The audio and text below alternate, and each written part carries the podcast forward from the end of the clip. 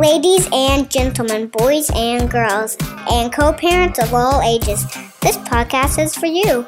Introducing and the center ring the amicable divorce expert, Judith Weigel. Today we have author and certified public accountant, certified divorce, divorce accountant too. We have David Stolz. David wrote a phenomenal book, and that's going to be the topic of our discussion today. The title of his book is Women, Divorce, and Money. I read the book. I love the book. I think Thank it's a you. great book, David. And I think it has very little to do with women and a whole lot to do with people and divorce. I would like you to respond to that because as a woman, I found very little that was specific to women. I found everything phenomenal for the divorce process. So, could you just answer why you even put women in the title?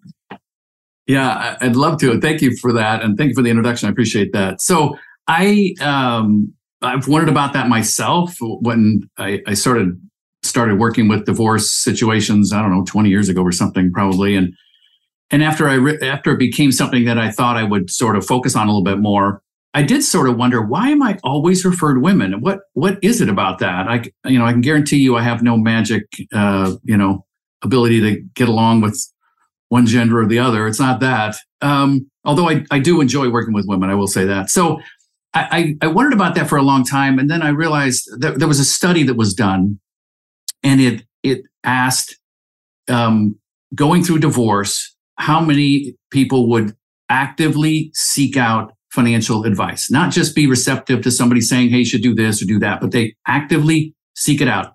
61% of women said they actively seek out financial help during divorce. So then they turned the question on the men.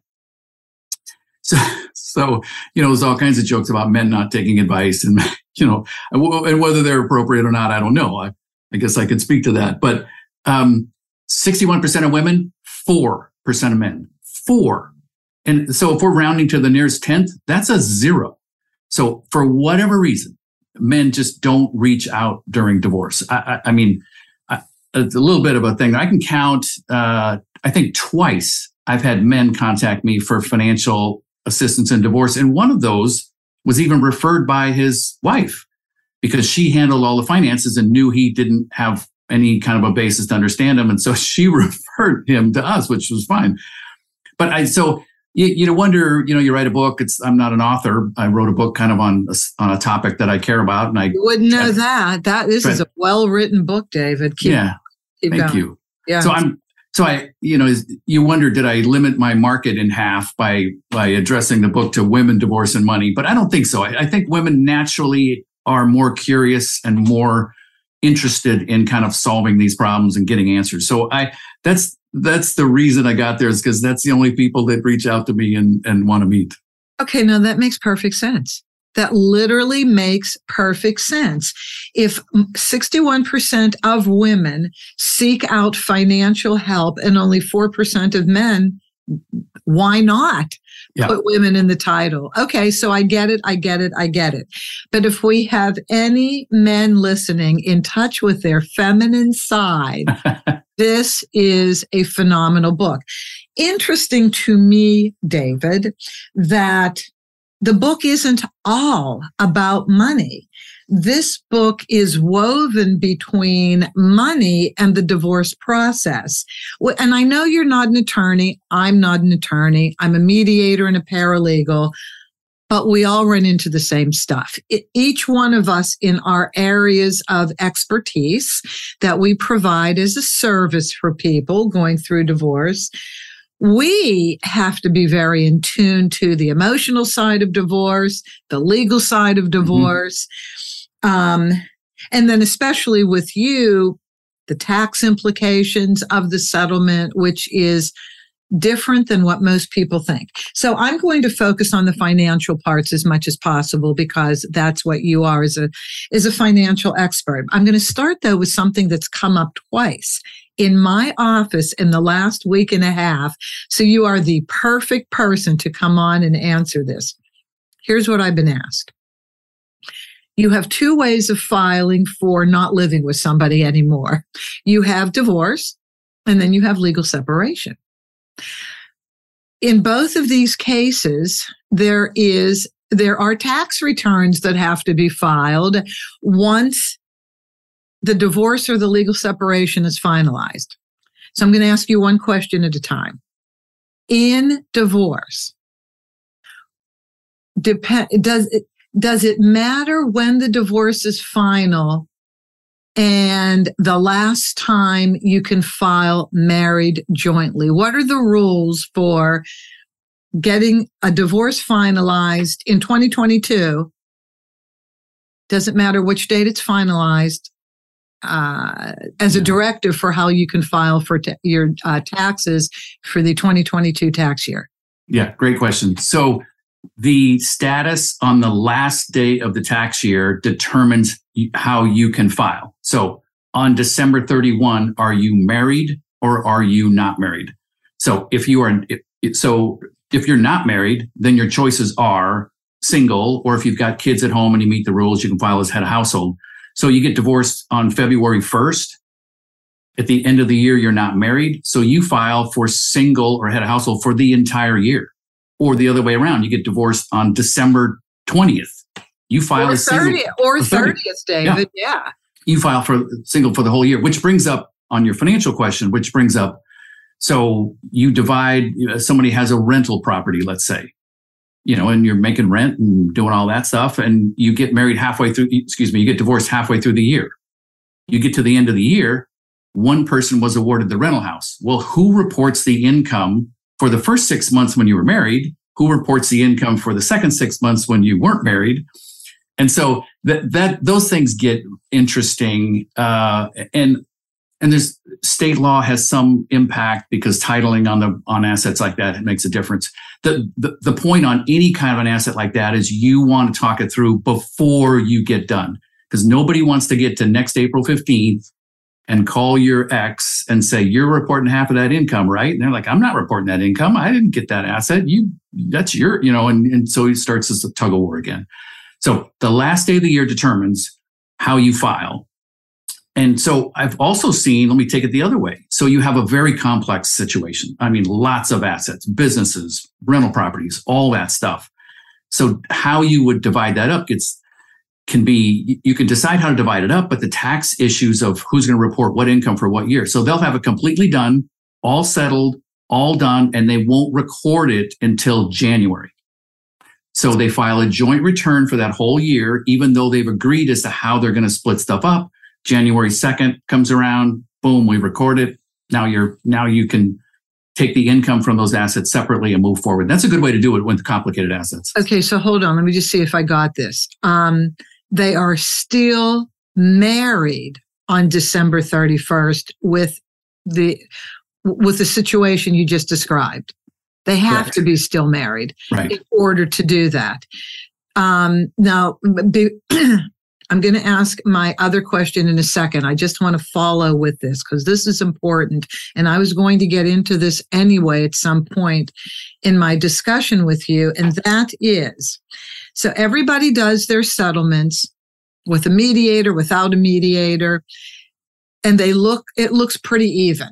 They, they both feel that it's their assets and their debts have been equally divided. But they have not gone to see their accountant who will then tell them what the tax implications are in what they walked away with a business, a house, a rental property all things that carry different tax uh, pensions. Right, right. All things that carry different tax implications, right? Uh, yeah, absolutely. And that's the that's the you know you, you, do so much with mediation work that you, you you have a good kind of a better grasp on this stuff than a lot of people are going to. So you, you know that one asset that's valued at pick a number. One asset that's valued at three hundred thousand dollars is not worth the same as another asset that's valued at three hundred thousand dollars because of the tax implications. So I mean, the, to pick something is really simple. An IRA that's three hundred thousand dollars versus cat, you know, three hundred thousand dollars in a savings account. Those are very different tax assets. When you take a dollar out of the IRA, you got to pay tax. You take a dollar out of savings, you pay no tax. So the the the I the general idea is once you have your list of marital assets, you would want to take a look at them from the tax perspective and how that impacts the value. So that back to your thing about a pension. So the government owns part of your pension. You just haven't paid it yet. So when you get to collect it, they're going to get their piece. Now you can plan a little bit so that their piece might be 15% instead of 22%, or you can do that. But one way or another, they own a piece of that asset. So whatever it adds up to, it's really less than that because you're going to have to pay the government some piece of that when you take it out. So this is such valuable information. I really, and I've done this for 10 years. I mean, mediated for 10 years in California. I didn't understand about the tax implications until a few years ago. Literally through this podcast, I started talking to more and more financial people and they opened my eyes. Now, I always said to my clients, talk to your accountants. I knew to at least say that mm-hmm. before you sign off on this settlement agreement, at least talk to your accountants. But I didn't know or understand more than a few years ago that in talking to their accountants, this issue of tax implication was going to come up. And I almost think that when people are amicable, they'll come to me. And it doesn't mean they don't have any money. I mean, I've done $25 million settlements more than people know. It just means people are able to talk things out mm-hmm. and they're mm-hmm. willing to divide whatever they have to divide California law well, that's all fine, well and good, but California law doesn't take into consider into consideration the tax implications on any one asset.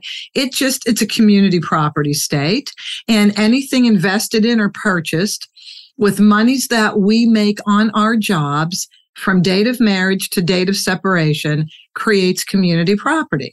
You know, that's it. It's pretty simple. Mm-hmm. But what isn't simple is what's the real value of what you're walking away with after you file your next tax return as an unmarried person? Mm-hmm. Absolutely. Absolutely. And you, you know, you and I live in community property states. I'm in Washington. And so we think the world is, we, we think all the world behaves like community property states, which they don't. So people listening that have, that don't live in community property states have something different. But what this is, you, you know, you're an advocate for, you know, getting this stuff done out of court. I mean, you're a big advocate for that. And this is one more reason because if if you go to the, the court is generally not interested in hearing, well, that asset's only, you know, if I have get that asset and I sell it, I'm going to have to pay 25% in tax, and I'm not going to have that. They they don't really they're not interested in that. It, it gets too weird for them. The the only exception to that is if the court says I can't, just you know, the the court rules and says what you have to sell the family home, then you're going to divide the money. You know, so if they dictate that something's going to has to be sold, then they will be open to talking about and understanding the tax implication of that of that requirement. But if it's just like I'm getting savings, you're getting the IRA, that they don't, they're not interested in that conversation. So one more reason that settlement is huge because you can decide, especially on the amicable uh, situation, you're you're going to be empathetic to me saying, "Hey, there's a big tax hit if I get that. Can we somehow even this out somehow so it's not quite so bad? So yeah, another reason to just stay away from the the people in the black robes because they they're they they're not interested in this topic. Well, I don't know that they're even qualified to deal with it, to be honest with you. Mm-hmm. So, this is such a perfect point that you just brought up about keeping the settlement discussions and negotiations out of court. Now that we've introduced that there are tax implications that could result in a very uneven settlement um, ultimately. Mm-hmm. mm-hmm. No judge can really do that. Now, I did. I was in a courtroom because I was interviewing a judge one day uh, during his lunch break in his chambers. Mm-hmm. And so I got there early and there was a case going on. And you're allowed to sit in the courtrooms mm-hmm. and listen to cases, which I really think everybody getting divorced should do. You need to see what a trial is like. You need to see what it's like for a judge to make decisions for you because um, it, it, doesn't work the way you think it's going to work all the time. They have nope. a very narrow lane that mm-hmm. they can uh, create decisions in, and there's no empathy, emotion, and emotion in that lane. It's it's just strictly laws. Yep. But there was a forensic accountant giving testimony that day in a trial. And that's possibly the only way that in court an appropriate decision could be made if both parties had forensics discussing the tax implications. These are very expensive people to have. Exactly, very expensive. And depending upon, I, I don't, I'm not sure how California works. You know, sometimes uh, I was talking to somebody, I think in Arizona, and in Arizona, if you have two valuation people come in, the, the judge, the court is not allowed to split the difference. So the judge has to take one value or the other. You can't go down the middle, which is what a lot of a lot of times the court will do. They can't figure it out, so they just go, well, let's split it down the middle. So you get into those kind of things, and then it then it turns into who was the better presenter, not necessarily who's technically better, but the answer who who who's who told a better story. It's like you do not want your finances being handled and, and put into that situation. So you want to stay away from that if at all possible you know, you, you said something else, by the way, that's not financial, but it's real. And this actually happens in court. Who tells the better story? Judges are human beings, mm-hmm. just like us. And we can be swayed by a persuasive talker Mm-hmm. And what they're saying could be so far from the truth it doesn't even matter. But all of a sudden, like they, we believe what they're saying. And there was an attorney in my office one day, actually pitching himself. He wanted me to refer him as what we call a um, a, a short term hire. Oh, God, I can't even remember the name. Is um, you just go and represent that one day in court. Hmm. Um, you don't have to hire the attorney to do the whole case. Just um, uh, representation for, for a hearing. And he was telling me that what they learn in law school is how to act. Mm, interesting. Literally, how to act, how to behave, the, uh, uh, the body movements to use, how, how you use your voice inflection. And, um, and, and he said, we're, we're taught how to be arrogant. We're taught how to bully. We're, and I was just like, oh my God, I wish every human being wanting to get divorced was standing here with yeah. me. Yeah. This is incredible. Okay, so now I want to go to my other question legal separation. Legal separation means the whole process is the same as divorce the division of assets and debts, custody, child support, alimony, all, everything is the same except one thing you cannot remarry. Right. You are actually still married. What are the options in filing taxes when you file for a legal separation? Yeah, a great question. Another another great question. So see this all the time, not all the time, but see this frequently. Sometimes for you know religious reasons or other reasons they want to do it. And I've had attorneys say, "Well, they they keep filing joint, right? Because I mean, they're still, you know, everything's still kind of whatever. And I said, you're not supposed to file a joint return if you are legally separated the way you described it. Sometimes people get confused on what that term means. It's not just separation. It's like it's a legal process. What it's different than naming the date of separation. So you still have to name on a petition right. the date of marriage, the date of separation, because at least in California, it bookends the community property relationship of the couple. Go ahead. Yeah. Yes. But you would file separate. You are legally separated. You you go down, you, you can go to the IRS instructions and it'll tell you that. But I've had a number of attorneys say, well, I know couples that have filed jointly for years. I go, well, the IRS doesn't know you're legally separated. There's no there's no court document that makes its way to the IRS. And, you know, is it a huge problem? Probably not, but it's not the right way to do it. And you don't, I don't, I think if you're legally separated, you don't want to be sharing information like that anyway. You know, it's like we divided the assets. I'm I'm taking care of my side of it. You're taking care of your side of it. Let's just you know do your own returns and move on. I think that's a better way to go. Okay, so I my accountant is on the my floor in the office building. Mm-hmm. Extremely mm-hmm. convenient. Yeah. for both filing my business and personal taxes and asking him questions sometimes. So I did ask him this question about legal separation, and he said, "Well, technically, you can file jointly um, if you file and and conclude a legal separation." And I said, "Okay, but your point is interesting in that." Well, why would you want to if you've just separated everything? What's the point? You don't want to share financial information. Right. Now, I just had a couple, and then you can, I'll, I'll let you talk a lot. Um, I just had a couple who came in here a few days ago or last week, and we initiated the filing for divorce. Husband, though, wanted to file legal separation. First of all, I don't think he was emotionally ready to get divorced. I mean, that was my read in the mm-hmm. meeting. Mm-hmm. And I get that. I mean, I get that. Not everybody's emotionally ready to move forward, but the person who is does. And, you know, that's the way it goes. And this is why this topic came up. He had said in our meeting last week, well, I know you want to get divorced and you know I'm not ready, but think about this financially. We can still file jointly and enjoy um, a tax savings if we get legally separated.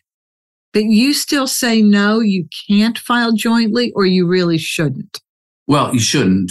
Um, but uh, it gets done a lot, and it does go down. It, it, these are some very specific things. I know because we were going through it for Washington State, so we're trying to figure out, you know, kind of tracing Washington State how they interpret legal separation and comparing that to what the IRS code section says.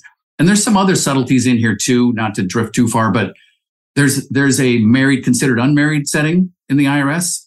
So and there's a there's a um, disregarding community property laws section for filing married a, a married tax return. So there's there are some weird quirks. So I think you want to get somebody specific in your state and specific with your example and say, okay, where am I at? The the the um, married but considered unmarried status is sort of the chance for somebody who's married but they have no contact with their spouse. They ha- they they don't know any information about what's going on. They don't. They're not like they're invisible, but they just don't share anything. And if you maintain your own home and you've got you can meet the rules, it's like then you can file as if you're unmarried, but you're still yeah. married. And then the community property stuff. The, the challenge with community property rules is that community property income is 50-50, right? Even though it's my wages, it's still 50-50 income. So to file a separate return in community property state, you have to know what the other person makes because half my income goes to you, half your income goes to me. So there's a way that you can disregard community property rules if if you have no knowledge of what the other person has. You have no knowledge of what they're making. They're not talking to you. They're not telling you anything. So there, there's some really subtle, odd ways you can file tax returns in marriage. So most of it's straightforward, right? You, you file joint return when you're married, then you file if you got kids, you file head of household after. Pretty straightforward. But you get right. into some of these odd areas. You want to, you know, get somebody who's comfortable with with your state, comfortable with the rules, and kind of work it through. Right, right, right, right, and right. Um, now, reasons why people file for legal separation: religion. Mm-hmm. Their religion will not allow them to be divorced, so legal separation is that neutral zone. And health insurance. Mm-hmm. People can still be covered with their other spouses under their other spouse's health insurance if you're legally separated, can't when you're divorced and emotionally. Some people just can't deal with the idea of being divorced. And at least at the time of filing, have no interest in remarrying. Yeah. And sometimes there's a thing about um, I'm I can't handle my spouse's spending problems anymore. I just can't deal with it. I we've we've fought about it for years. I don't want to be responsible for that, or or take a take maybe they're, dealing with you know drug or alcohol challenges or whatever, and the thought of them crashing their car or hurting someone or something, and so you want to wall off that those assets and those liabilities. So there's yeah, you know we're all we're all full you of know, interesting challenges. Yeah, no, you God, that was another interesting point, David. Um, I I had a client who came to me last year. She's still dealing with his divorce, and she had inherited a house from her parents, fully paid for, except for property taxes that go on yearly. And she was married to somebody who was just fairly delinquent in all areas of responsibility. Her words, not mine. Mm-hmm. He crashed cars, took her car, took their adult son's car, crashed everything, giant alcoholic. Yep. And she literally had to pay for all of this stuff mm-hmm. because it happened while they were still married. So any debtor, any collector of debts, any creditor, right? Um, if you have a debt incurred while you're married and you don't pay it, they will come after the other spouse. They couldn't care less how your settlement agreement is written. They didn't, yep. they weren't asked. Mm-hmm. Uh, how they would behave when you went to write your settlement agreement. Oh, no, no. So she literally, because he wasn't working, he was such, had, had, had such an addiction issue and obviously mental health issues obviously. Yeah. when you're that addicted to stuff uh, you're hurting. Mm. she had to assume the burden of those responsibilities um, as she was filing for divorce just just to get her life moving forward. Yeah.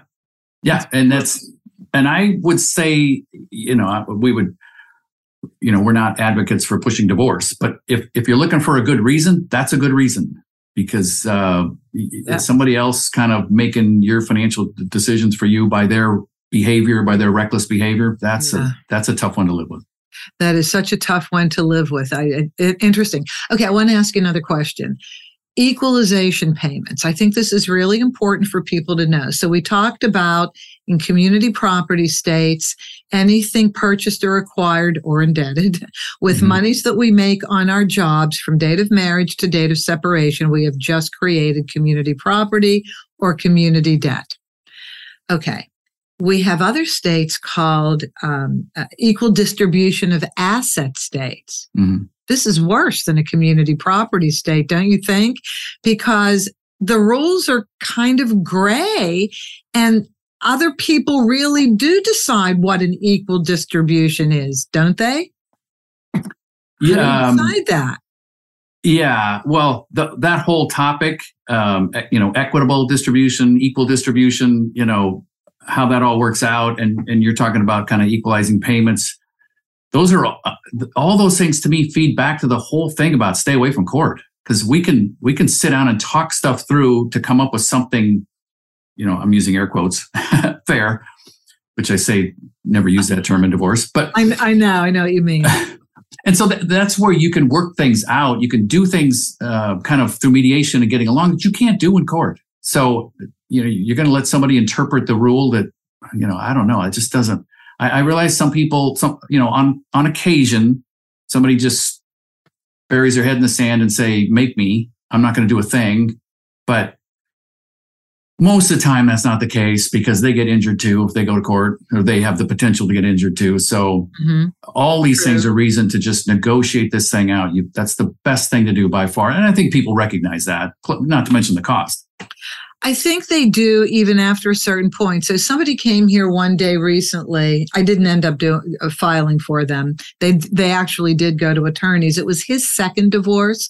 They both had money. He had more than her because he was an attorney in a different area of law. But she had a very high powered job, made well into six figures, well into it. He was telling me that his first divorce cost him 1.2 million. Yikes. and he blamed it on the attorneys. And i said don't. The only reason you needed attorneys was because you two couldn't talk to one another. Mm-hmm. you need attorneys to teach you the law. You cannot take attorneys out of the equation. You should not take attorneys out of the equation. You need them for legal advice and legal counsel but if you are going to use them to communicate for you because you cannot communicate on your own, that's where that, that bill with no ceiling mm-hmm. is going to come into play. And, and so, uh, you know, I support you, you support me in saying, if you can keep this out of court and if you two can talk to one another it is the best thing. But you brought something up that I want to explore with you, and then I'm going to get to the equalization payment. I wrote it down, and you know, I will get to it. But I want to capture this. Everybody's hurt. Everybody's hurt when they go to get divorced. Mm-hmm. Everybody's hurt. The extent of your hurt obviously can be different, different intensity, but everybody's hurt. I talk a lot, and you kind of talk about this too in the book, David. I talk a lot about go through the emotional divorce 1st hmm which is the grieving process, ending up with some level of forgiveness and apology wherever your your journey needs to take you. Right. And then start the legal process. Because I don't think you can do both at the same time. You can't be emotional and make financial decisions. So don't you talk about that a little in the book? About the emotions and how they can mess you up when you're making financial decisions. Oh goodness, yeah, and that's the that's the internal and the external struggle, right? You've got this internal stuff you're dealing with in your head, and then you're trying to make these external financial decisions. And we know that there there are the there are common stressors that are that affect everybody, men, women, getting married, getting divorced, all the time. If you have if you have a time constraint, if you have information overload, if you have complexity and you have uncertainty, those things are known to affect the quality of decisions. We can't we can't process very well. And divorce has like all of those things. You know, you might have a you know retirement might have one or two of those stressors in there, but or, or something else might. And and there's things that would be more intense than divorce too. You know, loss of a child or loss of a spouse or something. I can't imagine. But you get into those things. So so you I agree with you. If you could say, if you could get the time to kind of work your way through those things and, and kind of all the way through those things and then sit down and deal with it, that would be by far the best thing to do. Uh, Unfortunately, we don't see a lot of that. We see that somebody's mad or somebody did this or that, or they think they did, or I've had enough, or whatever it is. And it's like, boom, we're going. And the other person, whether it was whether they're the driver or they're the person being driven in this process, it's like you you don't get that opportunity. And so our in our meetings, we're we're conscious of, you know, okay, information overload. Well, we can deal with that a little bit by explaining things. You know, and just like, okay, well, information overload in divorce, a lot of it is just terminology. It's like, well, I don't know what a financial declaration is. Well, I don't know what a QDRO is. I don't know, you know, no, and why would you know what that is? You know, you never, you don't need it. But so you can like information overload is just something that's like, okay, let's just talk about it again. And we expect that we're going to have the same questions in the second meeting as the first meeting, and in the third meeting as the second meeting, because it takes time to go through this stuff. And so, you know, you can't do, you can't eliminate all the uncertainty, but you can eliminate some of it by having a financial model. It's like, okay, here's a hypothetical asset division. Here's what kind of cash flow that generates for you. Here's what your new retirement would look like, your new world would look like. So, yeah, you do have to. Uh, and to your point, if you could, if you could start by saying, "Let's just take a breath. I need to process all this stuff and understand," and then let's, you know, kind of work our way through. That's that's a great way to do it. I unfortunately we don't see a lot of people that are given that chance. Somebody's just driving it and and whatever whatever the reason is, they don't want to stop driving. They're just going to keep going. So I'm going to add to that, David, that if both people are in the luxurious position of saying, okay, we know we're going to transition out of the marriage, but let's just pause before we file. And you have children and you're setting up a second household because you you know you're going to have to do it anyway so you're going to start living in the future now without filing people do the best they can with child support and or spousal support Mhm. and i say do the best you can you may want to seek legal advice in terms of how child support alimony if there Mhm. is going to be alimony slash Mhm. spousal support there isn't always but you know if there is going to be yes you can go ahead and get legal counsel and kind of have a legal professional step in and explain how this works once there's two households but just do the best you can at getting bills paid and making sure everybody's okay financially. And then when you bring in the legal professionals, when you're starting the filing, they will clarify how to do it going forward. So I just kind of wanted to neutralize that for people. Yeah. Uh, if they do, if they are able to wait before they file. yeah wonderful a wonderful way to go and and to the extent we have two adults you know using the air quotes around that too two Yeah. adults going through the process you can make that work i mean it, it's going to be bumpy and all the things that come up but Yeah. so much so much better than somebody just you know you know, we've seen it all. Somebody just refusing to talk, refusing to do all the stuff. It's like Right. it's not going to go anywhere. No, it Really. really, really isn't. Equalization payment. So now I want to come back to that. So, oh, do you have these in, in, in Washington? We have in California, but it's an IRS code. It's actually a national thing, isn't it? An equalization payment. First of all, would do you know what I mean, and would you like to define it? Yeah, well, give me give me an example of it. No, Okay, okay, this is what we look at in California as an equalization payment. Maybe you don't want to divide anything. Maybe the deal was um, we each have our own stuff and we don't really want to divide anything. We, do, we realize we're not good at being married, so we're not going to be, but you have more money than I do. So what are we going to do if we don't want to technically divide things? Well, we can look on paper what it would be like if I got a portion of your stuff that's uh, more valuable than mine. And so a check is just written as a one time equalization payment to equalize the standard of living or equalize the, um, the asset values. And there's an IRS code that I can't remember right now that um, when I do have to put this in settlement agreements, I do have my cheat sheet and I look it Uh-huh. up because I don't do it with every settlement agreement. Yeah. So it's not top of mind. But there is an IRS code that we name. This is a one time equalization payment that carries with it no tax consequence. Is that familiar? Yeah. So I don't see it with that term, but we see the same thing. So you've got, so you, you, you're saying you have a disproportionate asset division and you're going to equalize it with a, with a payment of with one sort. payment only, we're not Yeah. chopping anything in half. Yeah. Yeah. And so it's a way, uh, there again, you know, when, when we're at the table together and having a civil conversation, we can work all these things through.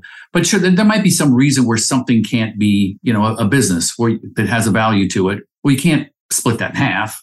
You, you know, so th- there might be some, no way to equalize with the assets that are in the marital community themselves.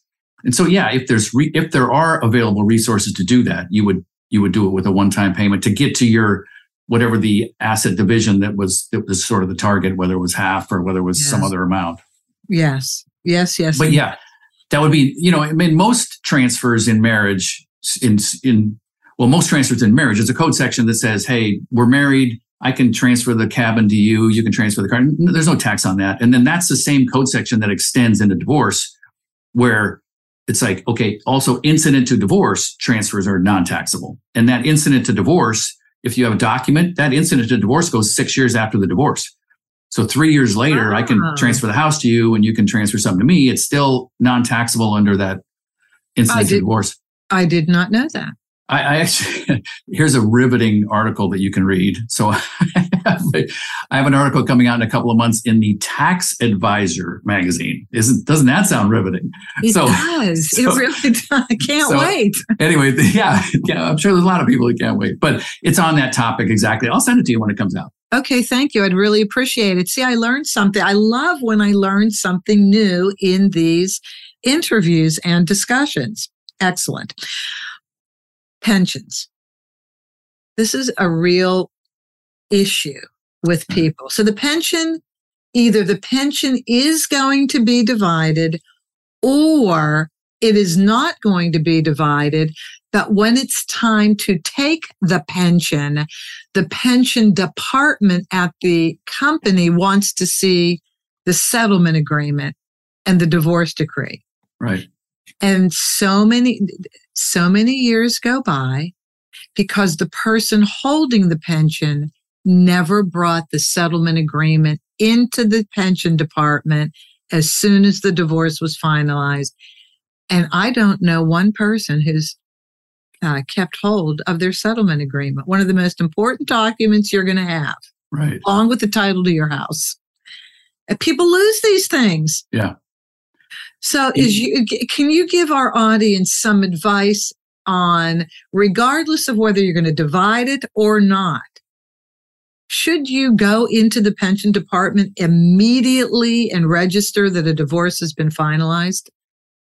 Well, well, the short answer is absolutely yes. So here's here's part of the reason why. So we use this term QDRO, uh, qualified domestic relations order, right? And and the term looking at it from a tax person, the term is slightly misused. The term generally, you would say the court is going to produce a QDRO. Well, technically, that's not correct.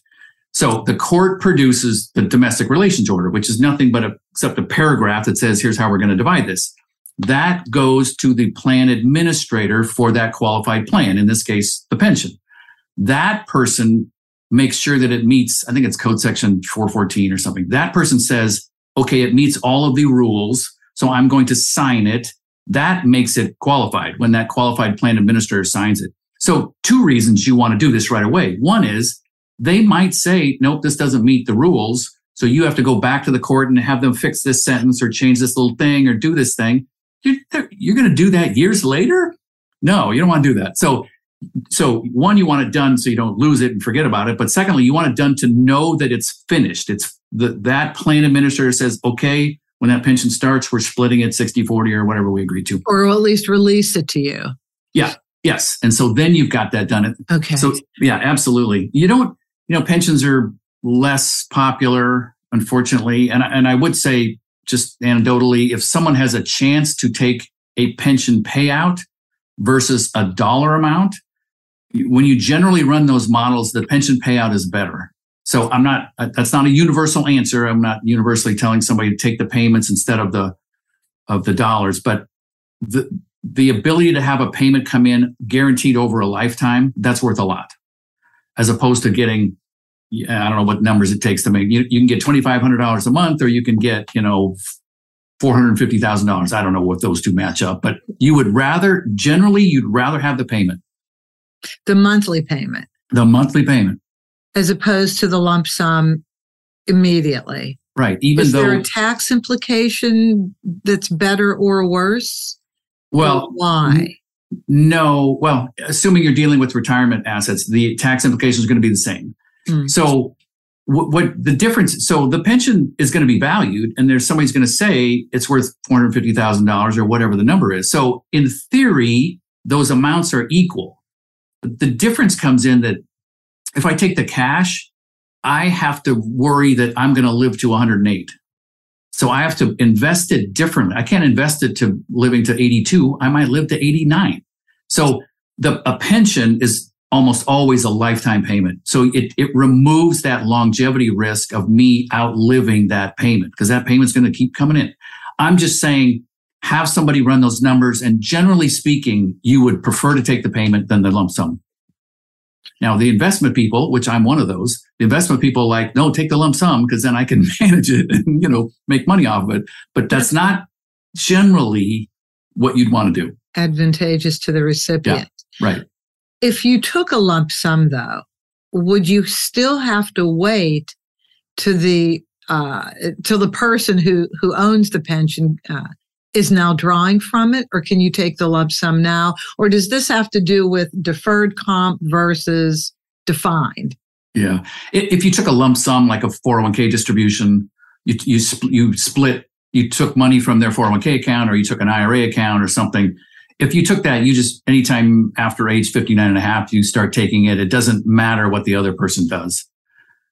Whereas the pension, a lot of those pensions are still tied to that employee. And it, when they turn age 65 or whatever the pension rules say, they start to get this payout. So you, you just want to look and see what, what that particular pension said the rules were. Okay, so so you just said a good thing. You really do have to read about the pension. And that's what I say to people when they come in and we start mediating, it's everybody's different. Every mm-hmm. pension is different. And so this is an excellent time to learn about yours. Don't make assumptions. And I can't answer that question. I only your pension administrator yeah. can have these discussions with you and then maybe you want to take it to your accountant and you know have a, a, a larger discussion then about uh, taxes um, yeah. associated to that, right? Mm-hmm. Yeah, absolutely, and yeah, and you're you're building a new a new jigsaw puzzle, like I talk about in the book. So that involves different spending, different income, and different retirement. So you want to kind of take a fresh look at all those things with with whatever you're going to have at the end of the divorce. Okay because the book does have the word women in the title, and we Uh-oh. did clarify. Oh, no, no, it's going to be a good question, David. It's okay, good. I'm not challenging you on this, but you gave a great answer. See, I didn't know that either. Um, although, again, this book is fabulous for men. It, you you both will learn, men and women. Um, for women, though, since it is directed to this niche, anything that women should look at specifically when they're dealing with their settlement that may be unique to women or specific to women? Um, I, I don't think about it that way. I think it's going to be unique to the situation. Mm. I, you know, if there's some patterns that I hear, uh, and, and you probably hear them too. So in, a marriage, I think sometimes the, del- the the duties sort of get delegated without really talking about them. I'm gonna pay the bills, and you're gonna you know, whatever, shop for groceries or uh, how are those things? It sort of, it sort of just evolves. And it seems like a lot of times women feel like they weren't engaged in the financial part of it. Or I hear that a lot. I should have paid more attention to the finances. I was stupid. I should have been more involved and whatever. And I don't really think that's true anyway. I think it's just a division of who was doing what. So, so if there is one thing I'd say, if, if a woman feels like they're sort of behind the curve on understanding that stuff, just take a just dive in and figure it out. It's not complicated. It it's not going to be that difficult. It's just something new. So terminology, you know, and maybe investment terminology, or maybe just basic paying the bills, or and you can do it any way you want. You know, you do it on software, or do it online, write checks, you know, whatever you want to do. Right. But I think I think if you haven't been as involved in the financial part of things, now now is your chance to step up, and it won't be a problem. It won't be difficult, but it's just something new to to kind of work through. Okay, so for a woman to educate herself, let's just say it's the traditional, honey, I just got our taxes done here, sign right there, man saying to woman, because that is very standard. Mm-hmm. And again, there's nothing wrong with that. That's the division of duties. I agree with you. So now that there is a divorce, for a woman to catch up to what's going on financially because they become very worried. I don't really know. For, for and I hear this as well. For me to even fill out a financial statement or an asset and debt statement, mm-hmm. I have to ask him what we have. Maybe not. Mm-hmm. Wouldn't the the reality of your financial life be found in your joint tax returns previously filed? Yes. Yeah, a couple places. So uh, yes, joint tax return. I have a meeting this week where we're going to go online with the IRS and download tax returns for somebody who says they've never seen them. So we'll learn a lot. But tax returns generally report income. They don't report all the income, they report taxable income. So the tax return is going to show you the flows. You know, is there a, you, you, you get paid as a W 2, like a payroll? Do you get interest and dividends? Are there investment incomes? All those kind of things are going to show on a tax return tax returns won't really show you a balance sheet. You can you can sort of use a tax return to build one. So if you have dividends coming from some account, well, go find the account. If you have rental income coming from some property, go find the property. So the, the tax return, we, we consider the tax return the right place to start. If you have access to other things, if you've done a ref, uh, refinance on your home or something and you did a, a financial statement, perfect, get that. If you've you know done a financial statement for the bank. If you have a line of credit and you have to do stuff every year you bought a car loan or well, sometimes they don't have you fill out a whole financial statement but you can also go uh, pull a credit report and it will at least show you it's not going to show you a full balance sheet but it's going to show you hey this much on a credit card this much here this much there. And so you'll see some of those things not necessarily the assets but you'll see the the liability stuff. So there's a couple places you can go to kind of start building that if you don't know much about it so then, David, on a tax return, if one of the spouses um, has money taken out of their paycheck for a 401k, it's a matching investment, that would not be on the tax return? Probably not. Mm. Uh, it would be sometimes the tax returns have worksheets with them you know, if you use TurboTax or you do it online or, or you know, have a tax preparer or something, mm-hmm. there'll be these worksheets. So if you can get the full copy of the return with all those worksheets, the worksheets probably say W 2, you know, less all the things that were not all the Uh, things, and but less the the- number of things were out of it. But Yeah. And then on the W 2 of all those little blocks, what was taken out from Yep. Medicare, Social Security, et cetera. Social Security, I didn't even think about this. Could you please explain the law around Social Security, married 10 years, claiming your spouses? Would you talk about that a minute, please? Yeah. So just like you said, if you've been married 10 years, then uh, you have a vested interest in your spouse's social security benefit. So when you cl- when you get to where you're claiming social security, you can claim on your own account or a spousal benefit on your ex's account, which is half of their value, whichever is higher. So if I've been working hard and I've got a, you know, I've had a good income and whatever, probably my benefit's larger. If I deferred my career because I took care of the household and did all that, then half of theirs might be more interested. But they, they don't know you're drawing it. It doesn't impact what they get. It's invisible to the other party. Ergo, why Social Security is supposedly a mess because it doesn't it doesn't f- factor out logically, mathematically Right. that I could take half of my husband's social monthly social security payment because it is larger than mine and it won't affect him. What sense does that make financially?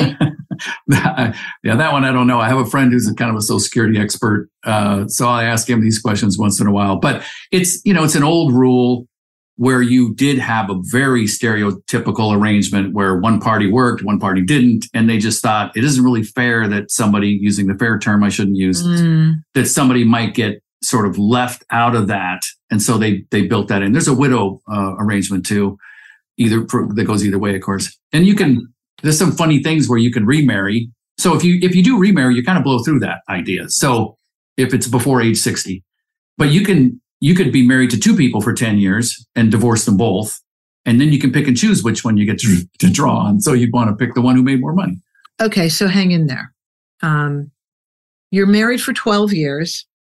You get divorced. Your spouse makes a lot more than you, so their social and, and social security was taken out. So they're going to have a higher social security benefit than you are. But you each remarry.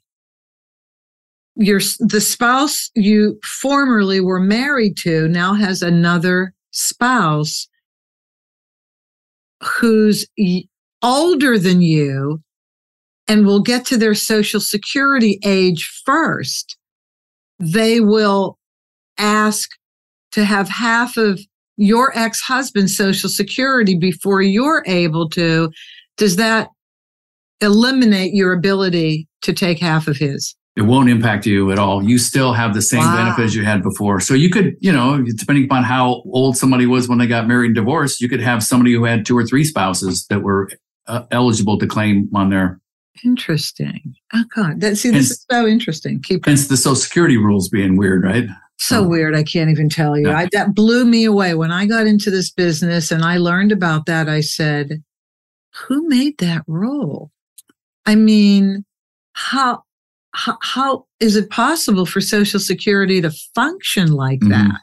hmm Okay, well, you know what? It- we have a lot of weird things that we do in this country. That's okay. True. Um, in the few minutes that we have left, I want to ask you about looking at divorce as an opportunity. And I'm looking at it financially and maybe professionally. But when, when you when you talk about this, because it's, it's something that's listed as you know one of the priority topics you like to discuss, what do you mean by that? Well, kind of getting back to addressing the book, uh, aiming the book toward women, I, I was concerned that what what credibility would I have? Why, why would you buy a Why would a woman buy a book from a guy telling them about you know? So one of the things I did was I I ran a survey, and I used a, a family friend who's an expert. My little sister's a PhD. Anyway, so she we designed a survey together, and so I, in this survey I asked all kinds of questions like you know what were your fears going in? What did you know did your friends give you advice you didn't want? What you know what did you learn about yourself? And all these kind of things. Well I, I do ask the question about now that you're out of you're done with your divorce you know what did you learn about yourself? And overwhelmingly it is positive. I mean, over and over and over, these answers are I learned I could do things I never thought I could do. I learned I was more capable than I thought. I learned I was stronger than I thought. I mean, it just goes over and over and over. And you just, you can just hear this sort of this, um, I mean, reemergence isn't the right word, but this, this um, opportunity that people are seeing. Now they have less money. I'm sure almost every one of those cases there's less money, but that's not the point. The point is they're in they're in charge of it and they're in control of it. And it so I just at the beginning of the book, I'm trying to just convey that here's what people tell me at the end of this process, despite how bad it might feel and look where you are at the beginning. Here's what women tell me at the end. So I, I don't know how to talk about that other than say, here's here's what women have told me. And so just keep one eye on this as an opportunity when you're kind of just stuck in the mud and feel like it's never going to get through this thing and and it's not going to work out and you know you're going to have bigger challenges than you want. That's not what I hear people say at the end. You know, that that's interesting because yes, everything is about fear at the very beginning mm-hmm. of the mm-hmm. divorce process and then at the end of it, it you do emerge. You emerge as a different emotional person. Uh, you, you emerge as a slightly different financial person. But I do think if we don't play the victim, we emerge in a very positive way. I, mm-hmm. I do. And uh, as you're talking, and I was thinking of this one woman that I met uh, in, in doing these podcast interviews. She uh, very, she was a very high net, it was a high net worth family. They both, both made a lot of money. He made buku money, but they owned two fabulous homes, you know, mm. one on the water, one, sure. you know, uh, as the daily family residence. And uh, she didn't think there was anything wrong in the marriage until one day she opened the door and the feds were there taking everything back. Uh, there was some gross financial negligence, we shall wow. say, on the part of the one spouse who made buku bucks. And her life changed in that instant. She had no idea what was going wow. on and how he was handling his business and all the laws around the business. What a positive person she was and emerged as. Uh, there were children involved. And so they had to sell their homes because mm-hmm. they had money to pay back to the government. Mm-hmm. Uh, and she had to comply. She had no choice. And she just put pedal to the metal and said, Time to rebuild. Didn't know it. I'll figure it out. Let's move forward. And just didn't seem to spend a lot of time obviously sometime. You need to deal with the shock sure. of what this is that's now changing your life overnight. Right. But even yeah. in a situation like that, where your life can financially be changed over overnight, you can still make more money. It's not the end of you. And you learn so much when when something is taken away that you're you're just in the middle of and you've accepted it, you don't think about it, and you live your life, then all of a sudden that changes. So, yeah, you are shocked, but it, it can be the best thing that's ever happened for you, too. And, and right. you won't know that until time goes right. by and, and you have to work with your situation.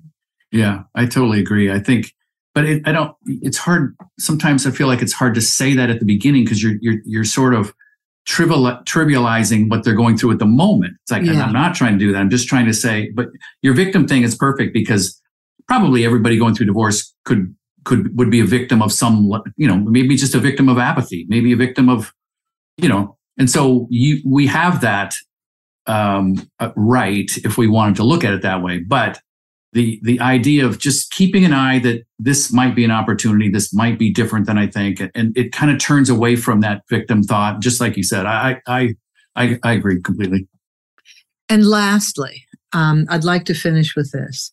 So you have the traditional marriage, and I, I, I want to end philosophically like this. You have the traditional marriage husband works, makes quite enough money to support the family. So mom can be at home for the most part and raise the kids. do you feel that there should be maybe a hybrid to this? Because mom is giving away everything now. I mean, it's great to be home for the kids. I love mm-hmm. that my mother was home for the kid. Mm-hmm. There was no divorce in my family. But when you do that, you are literally giving up financial independence. And at the end of the day, there's so much to be said for financial independence. Do you have any thoughts on that? Well, I, am trying to figure out how to well, it's a loaded question. Yeah, but it's yeah, important. Yeah. It's an important one going forward.